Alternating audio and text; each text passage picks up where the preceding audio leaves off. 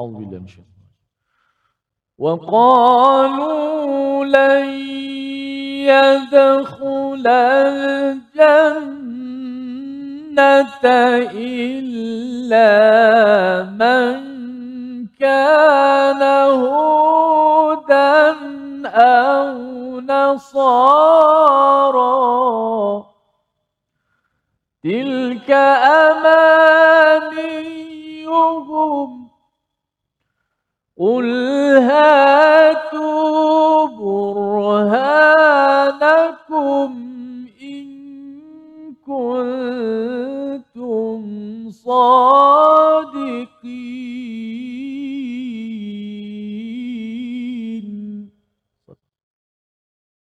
واجعله لنا هجتين.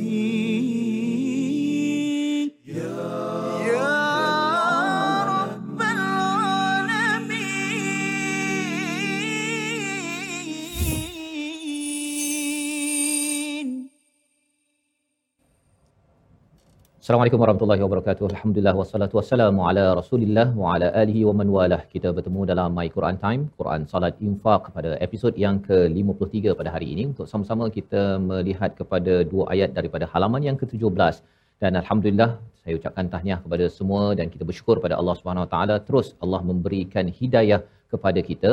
Itulah permohonan kita pada saban hari ihdinas siratal mustaqim tunjukkanlah kami jalan yang lurus untuk sama-sama kita melihat kepada apakah perkataan hidayah daripada Allah dengan Al-Quran Al-Karim yang kita baca pada hari ini bersama Al-Fadil Ustaz Tirmizi Ali. Apa Ustaz?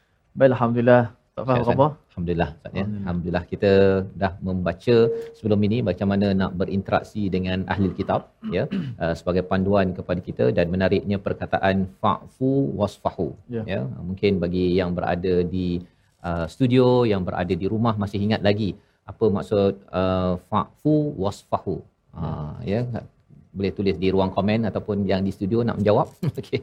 Uh, nanti kita waktu sesi bersama dengan Ustaz Tir nanti boleh Ya. sama-sama kita melihat fa'fu maksudnya ialah memaafkan ya sila maafkan dengan kecintaan dan wasfahu itu buka lembaran baru ya berlapang dada terjemahannya tetapi berlapang dada dengan membuka lembaran baru apabila kita berinteraksi dengan ahli kitab. Dan hari ini kita akan melihat kepada dua ayat. Kita mulakan dengan doa subhanakala ilma lana illa ma 'allamtana innaka antal alimul hakim rabbi zidni ilma. Terus Allah moga-moga Allah tambahkan keberkatan kebahagiaan dengan ilmu yang kita peroleh pada pada hari ini. Kita saksikan apakah ringkasan bagi dua ayat pada hari ini iaitu pada ayat yang ke-111 angan-angan orang Yahudi dan Nasrani orang Kristian untuk masuk ke syurga. Ya perkataan mereka yang sebenarnya tanpa kajian tanpa asas ilmu yang sebenarnya ayat yang ke-112 tidak berasa sedih dan takut bagi mereka yang berserah diri kepada Allah. Kita akan memberi fokus kepada satu perkataan aslama. Ya aslama. Apa maksudnya? Nanti ada kaitan dengan Islam. Tapi kita sama-sama lihat pada pada ketika kita membacanya sebentar lagi insya-Allah. Mari sama-sama kita baca dua ayat, ayat 111 dan ayat 112 dipimpin Al-Fadil Ustaz Tirmizi Ali. Silakan Ustaz. Baik, Alhamdulillah. Terima kasih Fadil Ustaz Tuan Fazrul selaku pentadabbur kita.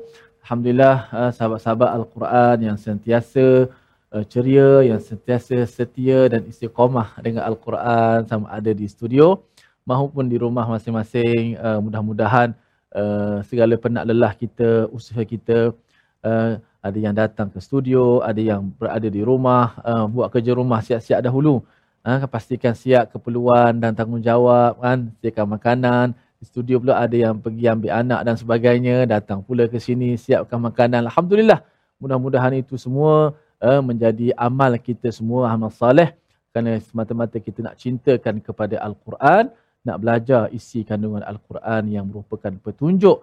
Kerana itulah uh, uh, kata Al-Quran tentang Al-Quran. Ha, kata Al-Quran tentang Al-Quran, sesungguhnya Al-Quran itu merupakan petunjuk kepada jalan yang yang sangat betul. Baik kita baca ayat 111 dan 112. Ada angan-angan, perkataan angan-angan. Apa angan-angan orang Yahudi dan Nasr, Nasrani ini? Kita nak sama-sama tadabbur. Kita baca terlebih dahulu ayat berkenaan yang apa yang Ustaz Fas dah mukaddimahkan tadi. Auzubillahi minasyaitanir rajim. وقالوا لن يدخل الجنة إلا من كان هودا أو نصارى تلك أمانيهم قل هاتوا برهانكم إن كنتم صادقين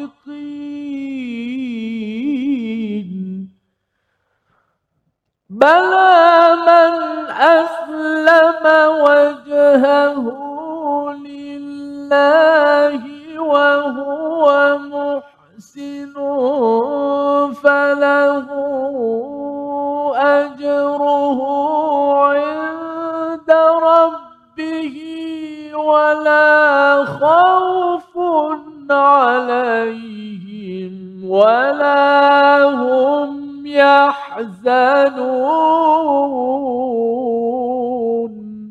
صدق الله Surah Allah Azim gitulah bacaan daripada ayat yang ke-111 dan ayat yang ke-112 hari ini. Kita dua ayat saja Ustaz ya. Uh, agak pendek tetapi uh, pedoman hidayah yang ada itu adalah amat besar untuk kita ambil bersama.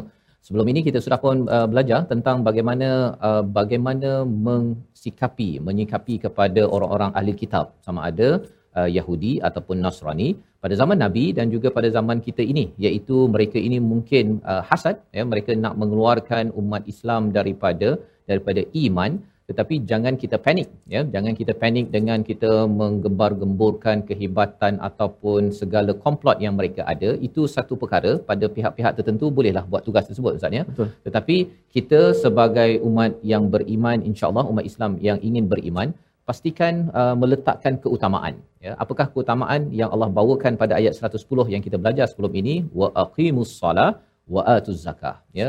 Ibu ayah pemimpin perlu pastikan yang utama diutamakan ya. Pasal kadang-kadang kita kata bahawa ada cabaran musuh lah apa sebagainya. Rupa-rupanya musuhnya datang daripada diri sendiri iaitu apabila seseorang itu tidak mendirikan solat membina hubungan dengan Allah dan juga wa atuz zakah membina membaiki hubungan dengan dengan manusia dengan kita mengeluarkan zakat uh, peranan zakat ini adalah uh, untuk mengurangkan gap ustaz ya uh, perbezaan di antara orang yang mampu dengan mereka yang tidak mampu. Dan ini penting. Kerana apa? Kerana itu akan mengundang kepada kepada takwa dan bila takwa Allah akan beri jalan keluar ya jalan keluar. Itulah yang uh, uh, Allah nyatakan seawal ayat 107 Allah ini wali dan Allah ini sebagai nasir. Wali adalah rakan yang rapat yang sentiasa temankan lindungi. Tapi nasir ini adalah uh, mungkin bukan orang rapat tetapi boleh memberi per, pertolongan apabila seseorang itu dizalimi ataupun dianiaya. Jadi ini cara bagaimana nabi sahabat berinteraksi dengan mereka yang hasad kepada mereka dan juga peranan ataupun panduan untuk kita ber, bersama. Jadi apakah uh, perkataan mereka yang rasa hebat ini Ustaz ya? Sekali lagi masih lagi kalau kita perasan surah al-Baqarah ini uh, banyak mengulang tentang uh, orang Yahudi ya orang Yahudi kalau dalam surah al-Fatihah itu yang selalu kita doakan ghairil maghdubi alaihim ya bukan orang-orang yang dimurkai. Jadi itu sebabnya surah al-Baqarah ini menerangkan ghairil maghdubi alaihim.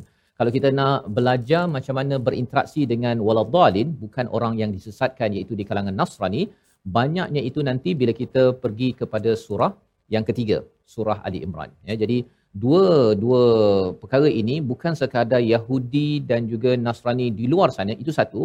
Tetapi lebih daripada itu sebagaimana kita doa dalam surah al-Fatihah kita tidak mahu dimurkai sebagaimana orang-orang Yahudi dimurkai dilaknat oleh Allah Subhanahu Wa Taala. Ya dan kita tidak mahu disesatkan seperti mana orang Kristian yang disesatkan kerana mereka beramal baik. Ya mereka kalau nak cakap baik ustaz ni dermanya banyak. Kalau saya ada cakap dengan kawan ketika di luar negara dahulu mereka punya infak mereka ni daripada pendapatan 20% kalau kita Oh. kalau zakat kita ni 2.5% mereka sampai 20% Hmm. ya sebahagian daripada kumpulan Kristian. Bukan semua ya sebahagian terutama yang selalu pergi ke gereja.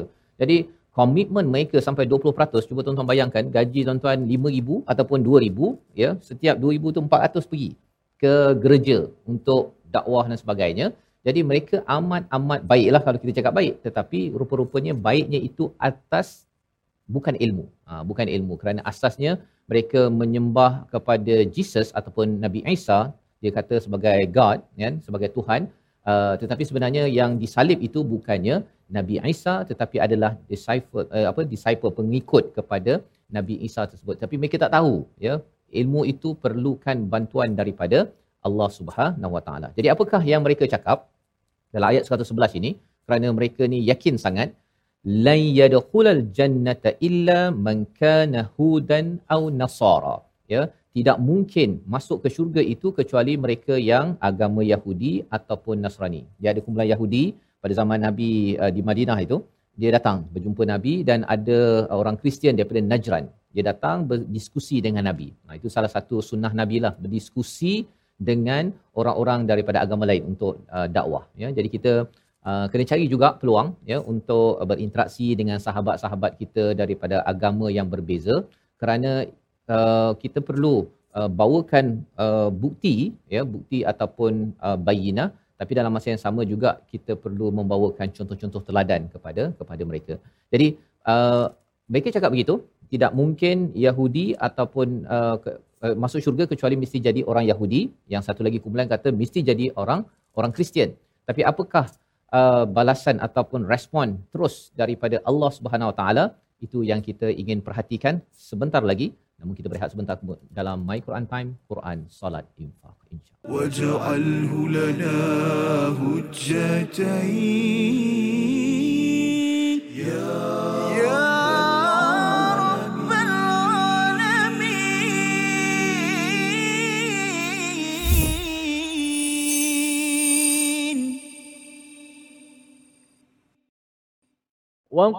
وقالوا لن يدخل الجنة إلا من كان هودا أو نصارى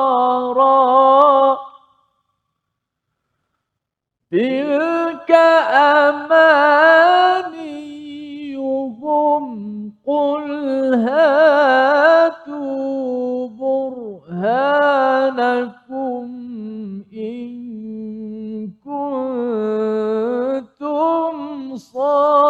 صادقين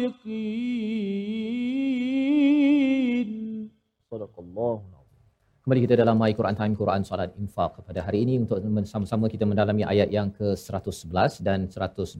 Sebentar tadi kita membaca kembali ayat 111 untuk kita memahami apakah psikologi di kalangan mereka yang uh, dinamakan sebagai Yahudi ataupun Nasrani dan uh, dijelaskan secara tuntas di sini kerana mereka pada zaman Nabi berbincang dengan Nabi sallallahu alaihi wasallam mereka menyatakan la yadkhulul jannah illa man kana hudan aw nasara tidak mungkin masuk ke syurga itu kecuali mesti jadi Yahudi ini kumpulan Yahudi yang bercakap ataupun yang datang daripada Najran juga menyatakan pada Nabi bahawa sebenarnya tidak mungkin masuk syurga kecuali menjadi orang Kristian. Mengapa mereka cakap begitu? Satu ialah uh, ini memang keinginan semua orang Ustaz ya. Semua orang nak masuk syurga satu. Ya, jadi mereka pun dia beragama, dia nak kena yakinlah juga kan takkanlah masuk agama masuk ke neraka pula kan. Itu satu.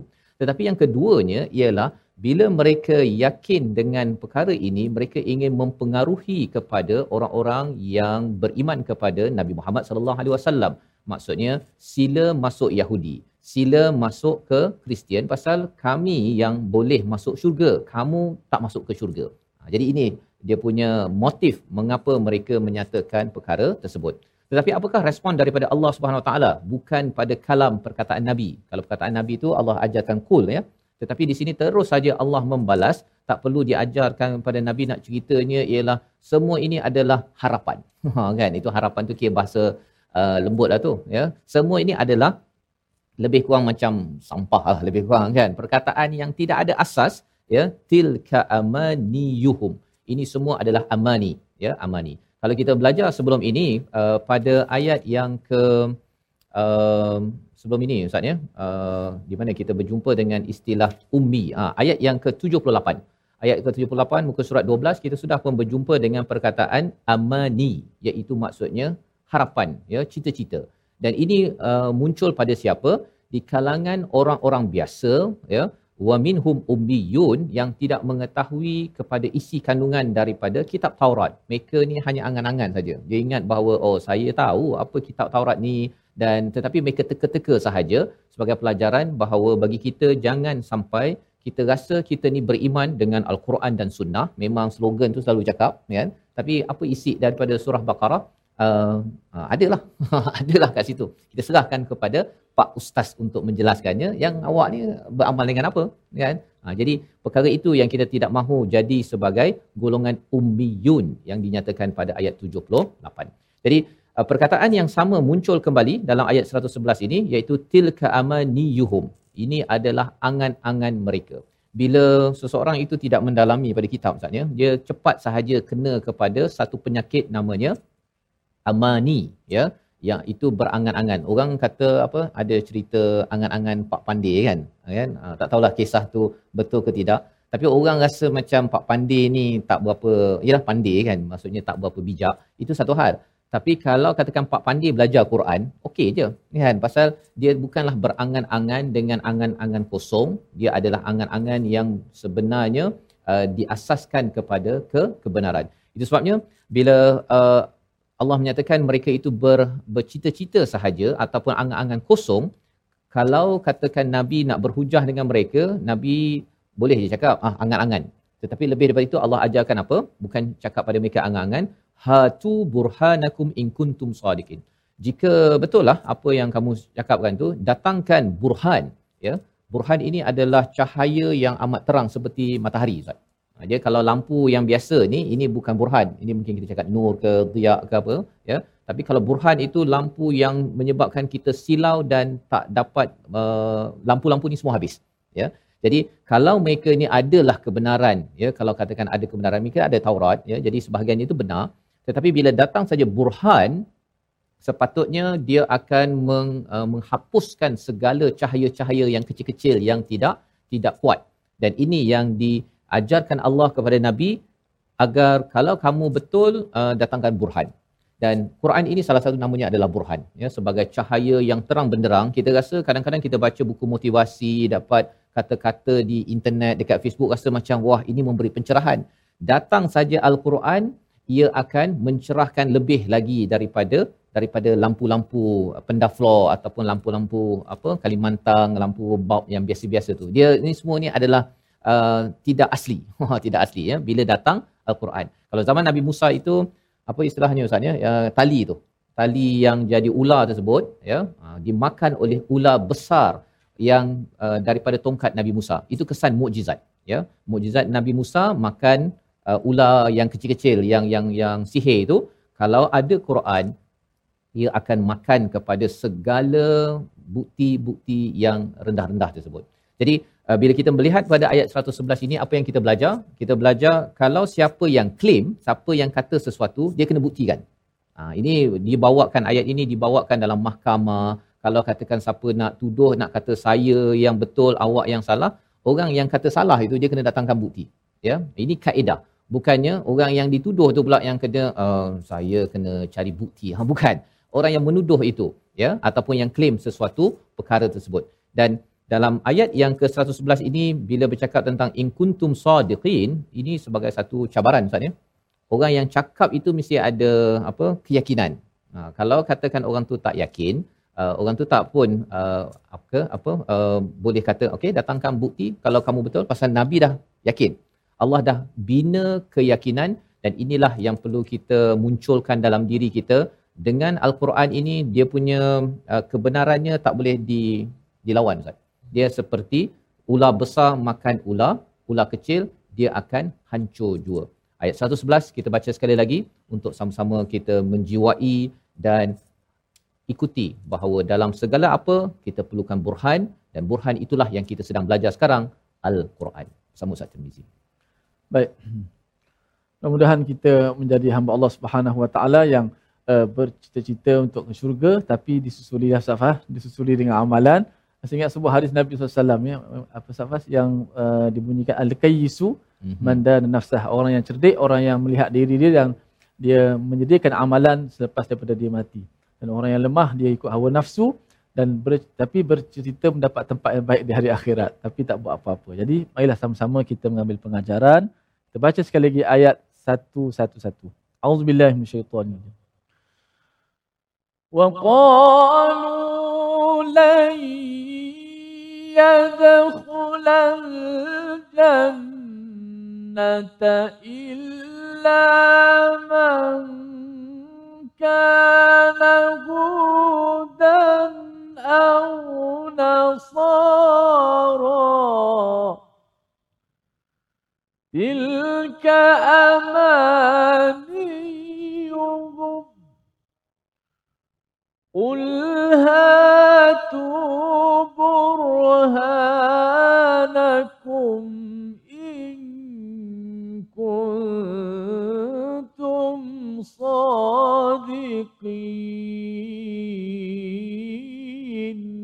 صدق الله Surah Al-Azim adalah bacaan ayat yang ke-111 sebagai satu kaedah bagaimana kita umat Islam sepatutnya menjadi uh, umat uh, research ustaznya, umat yang mengkaji burhan. Pasal burhan bukannya boleh main cakap uh, kelentong begitu saja. Kan dia berasaskan pada bukti dan inilah yang kita buat iaitu belajar al al-Quran. Ha, jadi tuan-tuan yang mengikuti My Quran Time ini kalau dulu ustaznya saya membayangkan ialah nak belajar daripada cover to cover al-Quran ini kita bukan orang Arab kan? Saya sendiri pun kan bukan orang Arab rasanya tak apalah bagilah pak-pak Arab itu yang faham saya ni kira ikut sajalah nanti kalau ada pemimpin Arab uh, yang memimpin saya ikut.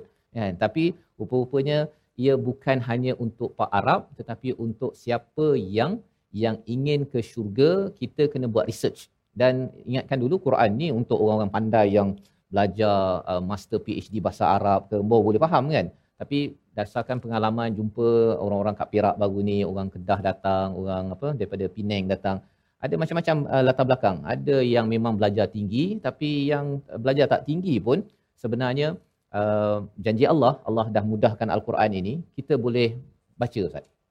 Minatnya itu lain macam. Kan? Kadang-kadang belajar tak tinggi tapi minat pada Quran itu menyebabkan boleh baca dan saya yakin pada tuan-tuan juga yang di studio pun ya uh, latar belakang kita berbeza tetapi kita boleh faham sikit-sikit ini kerana apa? Kerana bila kita ingin ke syurga ni kena ada burhan ya kena ada bukti. Kalau dalam hadis nabi itu sedekah itu sebagai burhan uh, sedekah itu sebagai bukti bahawa kita ini beriman benar-benar kepada Allah Subhanahu Wa Taala. Jadi bukannya sekadar cakap kosong sahaja dia perlu ada isi. Dan kita tahu pun orang tu kadang-kadang kita jumpa ustaz ya. Kalau kita jumpa siapa-siapa kita tak tahu orang ni ya, dia ada ada isi ke tak ada. Pada masa dia mula mengeluarkan perkataan saja kita tahu dia ada isi ke tak ada. Sebabnya orang yang jahil lebih baik diam agar jahilnya itu tidak keluar. Dan orang yang uh, berilmu ya lebih baik diam ya. Tetapi kalau dia keluar mula bercakap itu kita tahu dah dia ada ada sesuatu yang berharga dan kita nakkan kalau boleh kita mempunyai burhan berteraskan kepada al-Quran. Membawa kepada perkataan pilihan kita pada hari ini kita saksikan iaitu wala khaufun alaihim perkataan yang kita ingin fokuskan adalah khaufa takut ataupun khawatir. 124 kali disebut di dalam al-Quran surah An-Nisa surah Hud dan surah Ibrahim. Mengapa seseorang itu boleh terhindar daripada salah satu penyakit psikologi takut? Apabila dia selalu buat research ya buat kajian mendapatkan burhan daripada al-Quran insyaallah seperti mana tuan-tuan mendengar ya ambil masa tetapi ini adalah sesuatu yang amat berharga menjadi asas rahmat untuk menuju ke syurga. Terus bersama Al-Quran, My Quran Time, Quran Salat Infaq. Kita berehat. واجعله لنا هجتين يا يا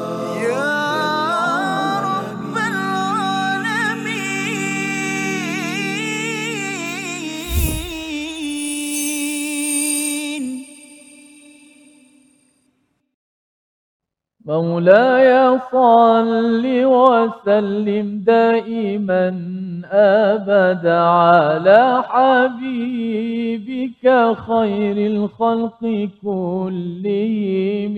يا رب صل عليه يا رب صل عليه يا رب صل عليه صلوات الله عليه Allahumma salli ala Muhammad wa ala ali Muhammad. Alhamdulillah, terima kasih pada semua penonton-penonton terus setia dalam My Quran Time 2.0. Alhamdulillah syukur pada Allah Subhanahu Wa Taala kita dapat meneruskan lagi pengajian kita dan hari ini kita masuk ke surat yang ke-17 ayat 111 dan 112 kita nak fokus kepada ulang kaji uh, sebutan huruf, makhraj, sifat, hukum hakam tajwid. Kita boleh lihat uh, pada paparan skrin kita yang pertama. Memperkemaskan sebutan ha pada ayat yang ke-12. Ayat yang serat, serat, ayat yang ke-112. Yang mana ayat 112 ni ada banyak huruf ha. Ha simpul itulah. Ha, ha simpul um, yang berada di makhraj pangkal halkum kita. Bala man aslama wajhahu lillahi wa huwa muhsinun falahu ajruhu inda rabbih wala khufun alaihim wala hum yahzanun. Ada berapa banyak dah huruf ha? Ha? Ha sekali banyak. Berapa tu ada kat situ? Ha? Kita kira sikit dalam ayat 112 ni ada berapa huruf ha? Wajhahu ada dua kat situ. Lillahi tiga. Wahuwa empat. Muhsinun falahu lima. Ajruhu enam. Inda rabbihi. Wala khawfun alaihim. Walahum. Sembilan huruf ha. Huruf ha. ha? Bukan huruf ha pedas. Huruf ha. Simpul tu. Yang mana huruf ha ni. Uh, dia uh, disebut sebagai huruf yang bersifat dengan lemah, huruf yang khafak yang tersembunyi jauh daripada mulut. Huruf yang paling jauh tak ada huruf lain lah, huruf ha lah. Huruf ha uh, jauh daripada mulut, maka sebutan dia agak lemah kerana dia tidak berpaut kuat pada makhraj. Makhraj yang sama dengan ha, hamzah. Hamzah juga jauh, tapi hamzah lagi senang disebut. A, I, U, senang. Sebab dia uh, sifatnya kuat. Walaupun jauh daripada mulut, hamzah dekat tempat ha itu tetapi sifatnya kuat. Tapi hak ni kerana kebergantungan berpautnya lemah pada makhraj, maka setiap huruf ha mesti kita kena sebut dengan jelas. Jangan sebut u, hu, hu, ha, ha, i, hi, falau. Anak. Falahu inda rabbihi alaihim. Kan? Lagilah pada kalimah yang awal-awal tu wajhahu lillahi. Habis gitu ya nafas. De- datang daripada paling jauh de- dekat pangkal halkum. Rasa macam kat dada sebut. Dada. Jufia. Ah, kita rasa ha, kita rasa kongkong tu kita rasa macam kat dada dia punya angin dia. Sebab saluran pernafasan kita kita rasa macam lemah je, kan? Ha, jadi ha, lagi-lagi yang berduduk dekat-dekat tu. Wajhahu lillahi. Cuba sebut. Wajhahu بلى من أسلم وجهه لله وهو محسن. بلى من أسلم وجهه لله وهو محسن. بلى من أسلم وجهه لله وهو محسن بلى من أسلم وجهه لله وهو محسن Ah, kan? Ah, jangan sebut bala man aslama wajahu. Ah, tak jelas. Wajahahu itu penting intonasi. Wajahahu. Hu kedua tu ditekankan lagi daripada ha yang pertama. Supaya tak nampak lemah. Nampak dua ha kat situ. Lagi-lagi dekat. Dalam lemah. Duduk dua-dua pula berjiran macam tu. Bertemu dalam satu perkataan. Uh, jadi dijelaskan. Bala man aslama wajahahu lillahi wa huwa muhsin. Hmm. بلى من أسلم وجهه لله وهو محسن وهو محسن وهو محسن وهو محسن وهو محسن Okey, jom sama-sama penonton rumah juga pakat sama-sama kita gemakan rumah kita dengan huruf ha hi hu ajak pakat ajak anak-anak cucu tu. بلى من أسلم وجهه لله وهو محسن. بلى من أسلم وجهه لله وهو محسن. آه. وهو محسن. وهو محسن. Sebab kita tak mahu bunyi wa wa mu wa wa wa wa wa huwa muhsin. Wa huwa muhsin. Ha, kalau banyak huruf ha ni nafas cepatlah habis. Ha, sebab memang huruf tu huruf yang dilepaskan nafas, udara dan juga suaranya. Kan? Falahu ajruhu inda rabb rabbih wala khawfun alaihim فله أجره عند ربه ولا خوف عليهم. فله أجره عند ربه ولا خوف عليهم. فله أجره عند ربه ولا خوف عليهم ولا خوف عليهم ولا هم يحزنون. ولا خوف عليهم ولا هم يحزنون. Okey, kita lihat paparan slide kita yang kedua. Uh, tajwid. Okey. Ah, tidak imalahkan, tidak mengimalahkan kalimah alaihim. Ah, mana pula imalah kat mana tu? Ah, tidak mengimalah, tak boleh baca dengan imalah. Imalah dalam Quran mengikut riwayat imam kita Hafs an Asim ada satu tempat saja. Di mana? Pada surah Hud. Bismillahimaj majriha. Sebut bismillahi majriha. Bismillahi majriha. Bismillahi majriha. Bismillahi majriha. Ha kita sebut a a. Ha kat sini alaihim ni jangan kita imalahkan baca alaihim. Ha wala khaufun alaihim. Tak boleh baca begitu. Imalah ni masuk dia, Az- Kak Azina mungkin nak beritahu uh, kepada uh, orang-orang yang bersyarat. Imalah ni masuk dia baca dengan mencon, mencondongkan bunyi je. Condong bunyi. Sepatutnya A baris atas. Baris bawah I dibaca tengah-tengah A. Tidak I baca A. Jadi alaihim kita tak perasan sangat sebab ada mim mati. Tapi kalau kita perasan uh, perhatikan alaihim Ramai baca macam tu. Alaihi. Eh, alaihi baca. Tak boleh baca alaihi. Quran tak boleh baca macam tu. Salah, kita baca alaihim. Kalimah ni mudah untuk kita tersasar. Wala khawfun alaihim wala hum yahzanun.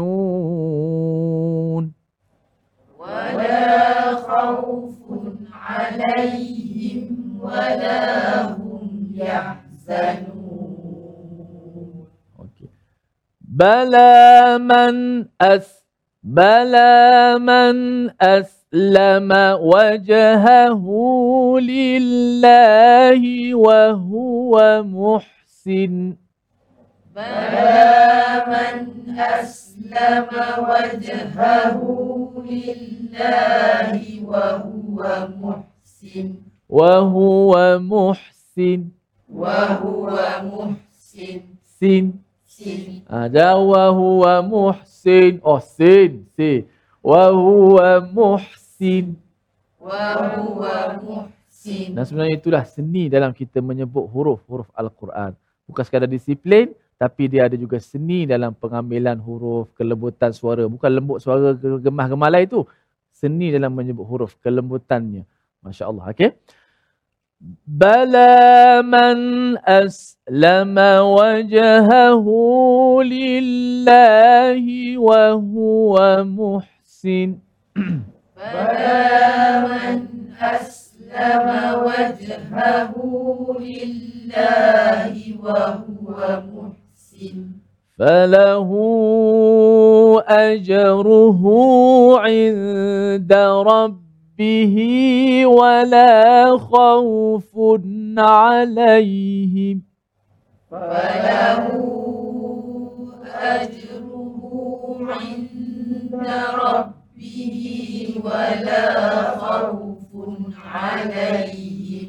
ولا خوف عليهم ولا هم يحزنون. ولا خوف عليهم ولا هم يحزنون Ha, kita nak dengar uh, hafazan eh daripada uh, semua uh, di studio Pulau Istiqamah dan juga di rumah sudah pasti walaupun saya tak nampak Ustaz Fas selalu sebut uh, kalau kalau ayah nak buat kerja nampak uh, anak jadi baik terus maka kita pun tak nak tengok Quran nak cuba yang terbaik insya-Allah tapi kita nak rehat seketika hafazan tu kita cuba selitkan nanti insya-Allah selepas ini berehat seketika untuk sama-sama kita menghafaz ayat 112 main Quran time واجعله لنا هجتين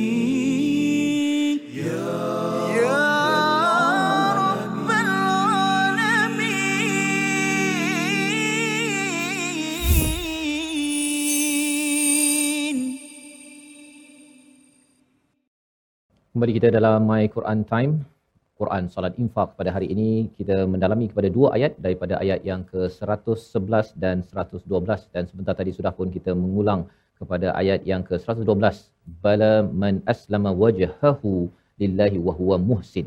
Ha, Bacaannya kena ha tu dijelaskan ustaz ya. ya betul Nak dengar sekali lagi boleh tak ya Boleh. ayat ini bersama dengan uh, rakan-rakan di studio betul ya untuk kita sama-sama melihat sebenarnya ini adalah satu uh, penafian daripada Allah kepada mereka yang menyatakan tidak mungkin masuk syurga itu kecuali mesti jadi Yahudi dan Nasrani.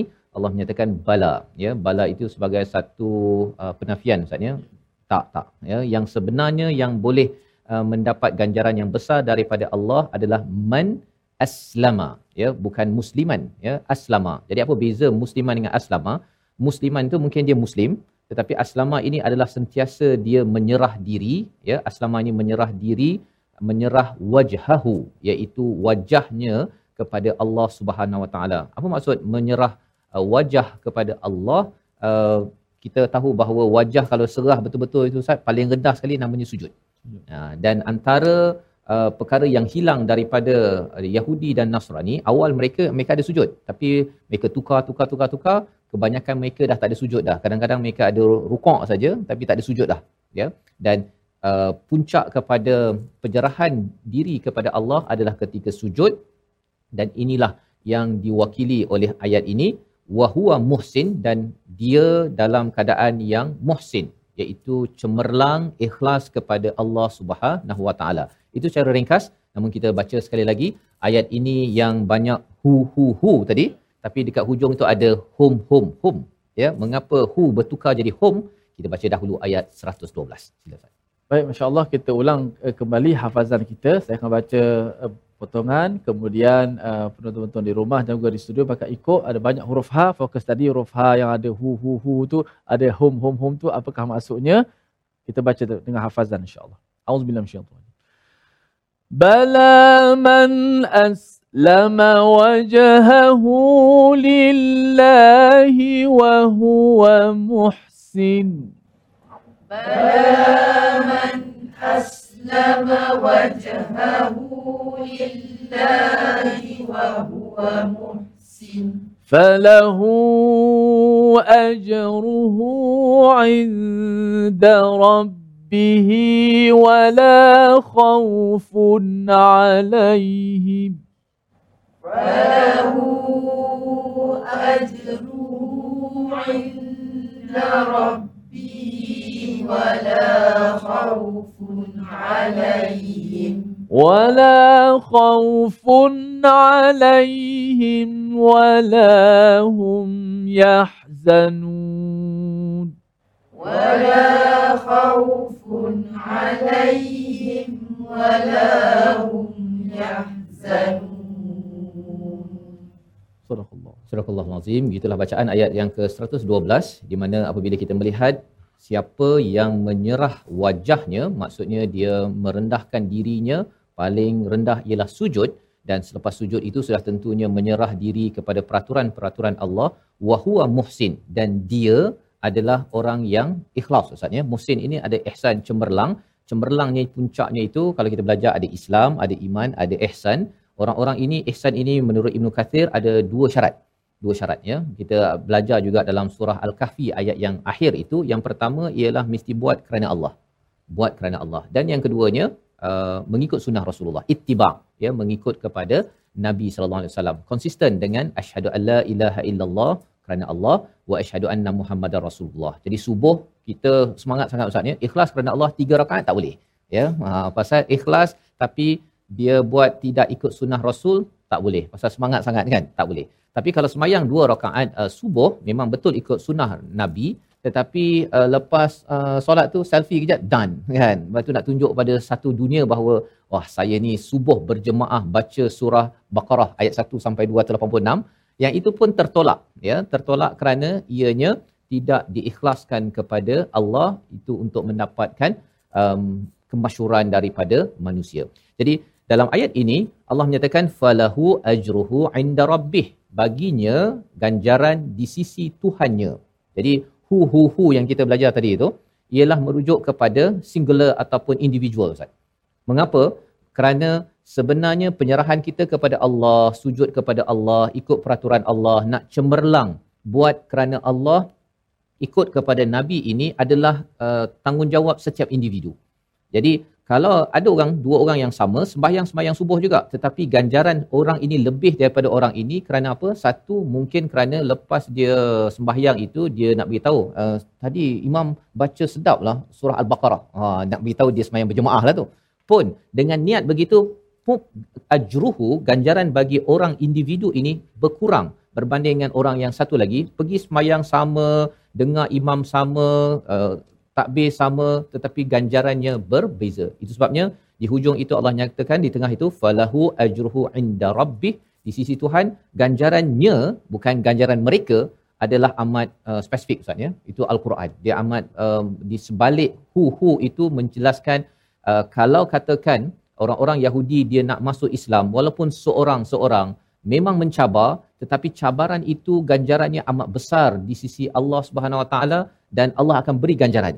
Ha, bukannya uh, kalau katakan buat baik uh, menyerah kepada Allah orang kutuk ya orang Yahudi dia kalau masuk agama Islam ni memang kena kutuk je ya.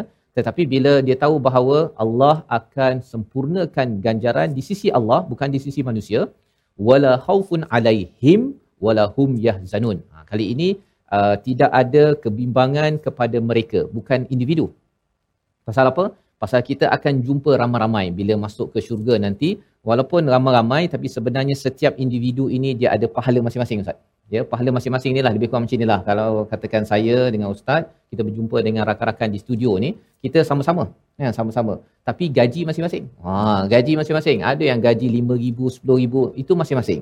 Dia punya kebahagiaan kalau katakan gaji itu lambang kebahagiaan masing-masing berbeza-beza.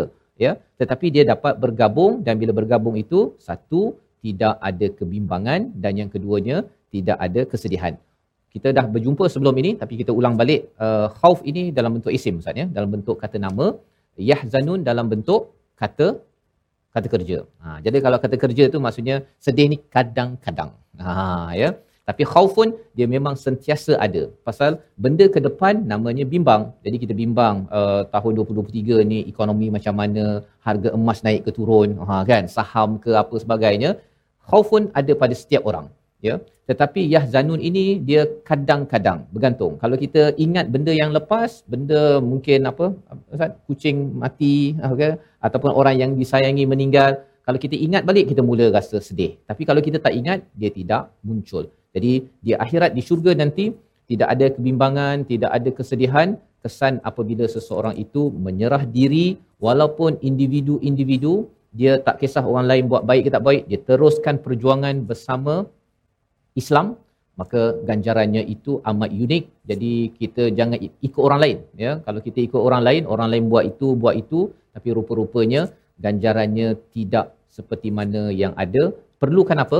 Burhan. Ha, itu bezanya. Bila ada burhan ada ilmu daripada al-Quran itu yang membezakan. Orang sembahyang subuh sama-sama dua rakaat sama-sama tapi seorang naik pangkat seorang lagi turun pangkat disebabkan burhan daripada ayat 111 sebentar tadi membawa pada resolusi kita pada hari ini kita saksikan iaitu yang pertama ialah kita tidak mengucapkan sesuatu yang batil untuk memenangkan diri sendiri ya itu nombor satu sebagaimana orang-orang Yahudi dia claim dia akan masuk syurga padahal itu semua adalah satu penipuan Nombor dua, tingkatkan amal dan berdoa agar memasuki syurga dan terhindar azab neraka Allah Subhanahu Wa Taala. Amin ya rabbal alamin. Kita teruskan amal kita. Dan yang ketiga, kita serah diri kepada Allah dengan sediakan amal kebaikan yang berkualiti. Macam mana nak tahu berkualiti? Kalau kita nak berkualiti, pastikan ada burhan, ya, ada bukti yang datang daripada Al-Quran. Kita doa pada Allah SWT, Allah terima amal kita dan amal kita memang benar-benar berteraskan ilmu, burhan daripada Al-Quran. Bersama satu muzik. Bismillahirrahmanirrahim. Alhamdulillah Rabbil Alamin. Wassalatu wassalamu ala ashrafil mursalin.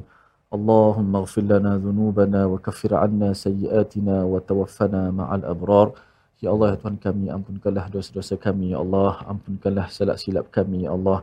Ya Allah, kau terimalah taubat kami, Ya Allah. Ya Allah, berilah kekuatan kepada kami untuk terus kami melakukan amal kebajikan, Ya Allah. Berilah kekuatan kepada kami untuk terus memberi manfaat kepada ummah, Ya Allah. Ya Allah, berilah manfaat. Berilah kekuatan kepada kami untuk kami berkhidmat dengan Al-Quran, Ya Allah. Ya Allah, bila kekuatan kami kepada untuk menjauhkan kemungkaran, Ya Allah. Cintakan kepada orang miskin, Ya Allah. Sentiasa membantu masyarakat, Ya Allah. Dan berilah kekuatan kepada kami untuk terus kami berbakti kepada umat ini, Ya Allah. Rabbana atina fid dunya hasanah wa fil akhirati hasanah wa qina adzaban nar wa sallallahu wasallam wa baraka ala Muhammad wa ala alihi wa sahbihi wasallam walhamdulillahi rabbil alamin. Amin amin ya rabbal alamin. Moga-moga Allah mengabulkan doa kita pada hari ini bersama dengan rakan-rakan di studio ya. Kita doa kita jadi muwahwa muhsin ya. Terus kita cemerlang. Cemerlang ini baiki niat Ustaz ya. Niat untuk belajar seorang-seorang dapat pahala seorang-seorang. Kita belajar saya ni nak belajar ni nanti insya-Allah nak sampaikan pada anak keluarga dapat pahala lebih. Saya nak belajar agar saya nak latih orang pemimpin uh, uh, memimpin 50 tahun daripada sekarang pahalanya lagi berganda Ustaz. Itulah cara muhsin, cara cemerlang, caranya dengan niat kerana Allah ikut Rasul dan apakah masa kita akan manfaatkan sesuatu kebaikan. Dan inilah yang kita ingin sebarkan dengan tabung gerakan Al-Quran. Satu platform transformasi dari segi amal kehidupan berdasarkan kepada Al-Quran. Berbeza, ya, duduk dalam masjid tanpa niat tak dapat pahala, tapi kalau dengan niat ia menjadi pahala iktikaf dan dengan tabung gerakan ini kita harapkan sumbangan tuan-tuan menjadi burhan sebagai bukti keimanan yang kita harapkan Allah terima dan terus kita konsisten istiqamah bersama Al-Quran. Kita bertemu lagi dalam siri akan datang mendalami halaman 18 berkaitan dengan orang Yahudi kata Nasrani tak betul, yang ini cakap tak betul, siapa sebenarnya yang betul? Kita ikuti My Quran Time, Quran, Salat, Infaq, insya